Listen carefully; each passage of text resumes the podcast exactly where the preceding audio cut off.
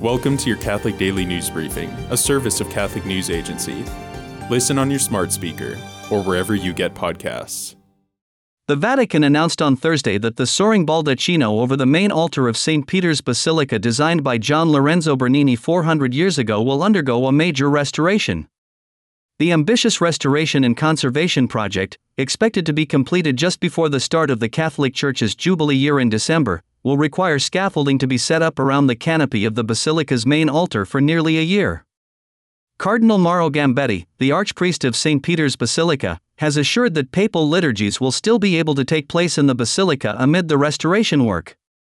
The 700,000 euro, about $768,000, restoration is being funded by the Knights of Columbus and will be carried out by the Vatican Museum's expert art restorers.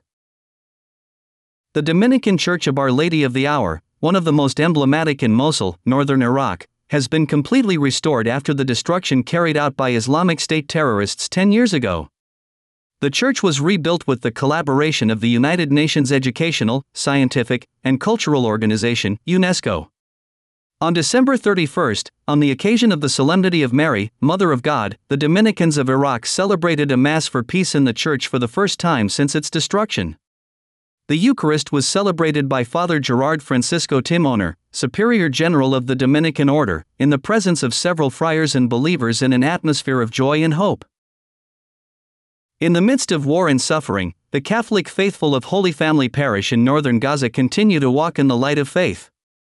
Eight children received their first Holy Communion this past Sunday in the church. Since no supplies are currently coming into northern Gaza, hosts for Holy Communion are now being prepared in a makeshift factory of sorts. Catholics in northern Gaza have endured great hardship since the war broke out. Many parishioners reportedly chose to seek refuge in the parish compound rather than assume the risks of fleeing south the bishops of Ecuador published a statement titled Violence Will Not Prevail following recent disturbances that occurred in the country, including the takeover of a television station in the city of Guayaquil in the midst of a state of emergency that began on January 8. The bishops encouraged Ecuadorians not to fall either into the fruitless panic that the game played by the violent perpetrators creates by giving credence to any alarmist image shared on social media, nor into the naivete of standing idly by believing that this fight is only for those who govern us.